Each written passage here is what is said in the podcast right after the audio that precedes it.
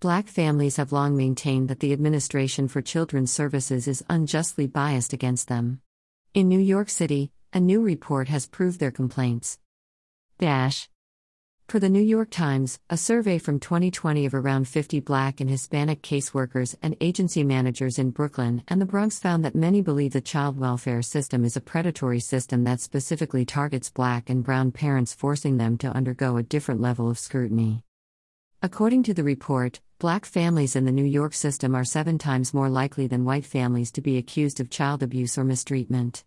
They are 13 times more likely to have their children removed from their homes.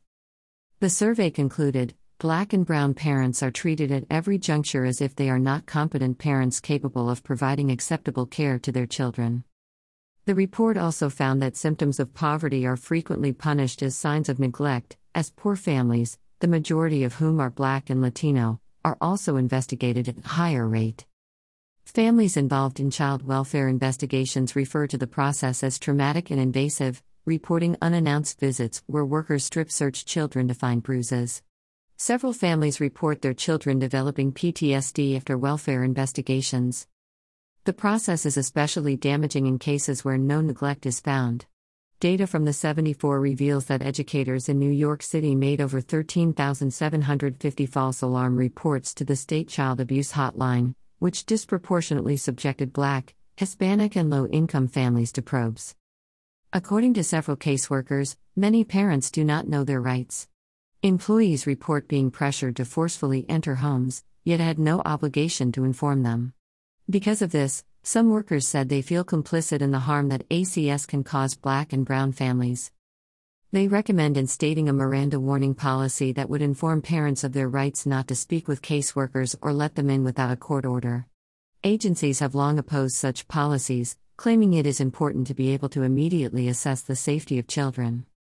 Joyce McMillan, executive director of JMAC for Families, said via the Times that agency tactics are based on surveillance, and not the actual protecting of a child.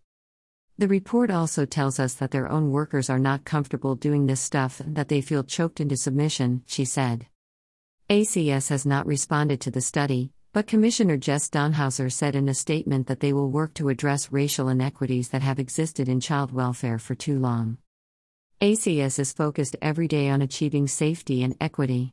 While many have suggested it must be one or the other, we believe they can only be accomplished together he said.